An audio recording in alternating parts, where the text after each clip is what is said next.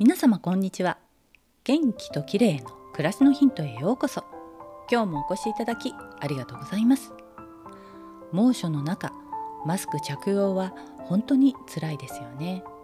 今年の夏はそろそろマスクなしで生活できるようになるかと思ったらまたまた爆発で。東京の感染者は8月には5万人を超える見通しなのだと言いますから気をつけたいですね。今日はマスク着用で衰えが止まらない表情筋のメンテについてです。マスクのせいで表情が乏しくなると筋肉が衰えてたるむというのはなんとなく理解できるんですがでも実際にはマスクで圧迫されることで無意識に力が入ってしまい食いしばったりして表情筋の一部がこわばるというのが近いのではないでしょうか。表情筋は自己流で変顔をしたりして間違った方法で鍛えるとかえってシワを作ってしまう危険もあります。そこでマスクによるお疲れ顔対策に私がやってみて一番効果を感じたのはこわばって動きが悪くなっている部分を見つけてほぐして柔らかくすること。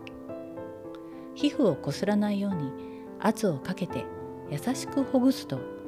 表情筋が動きやすくなりそれだけでも顔が引き上がります。こわばりやすい場所は私の場合眉間からおでここめかみフェイスラインのエラの部分などです。口角がどうしても下がるという場合は口の周りをぐるりと囲む口輪筋が衰えているのかもしれません。口元を斜め上に引き上げたり口角を口角を上の方に引く筋肉の多くは口輪筋の上部に関与しているんですね。なので口輪筋をトレーニングする方法というのもいろいろあるようですがシワが増えると怖いので私はやっていません。その代わりに日頃から口輪筋を少し意識して動かすだけでも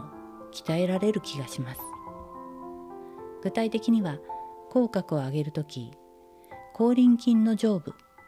上唇の上あたりに少し力を入れます。その状態で口角を引き上げるとうまくいきます。この時下顎や下唇には力を入れないように注意してくださいね。顔を引き下げてしまいます。何よりマスクを外して自然に笑うのが一番効果があると思うんですが早くそうなるといいですね。今日はマスク疲れで下がる顔のメンテについてでした。最後までお聴きいただきありがとうございます。またお会いしましょう。友吉ゆき子でした。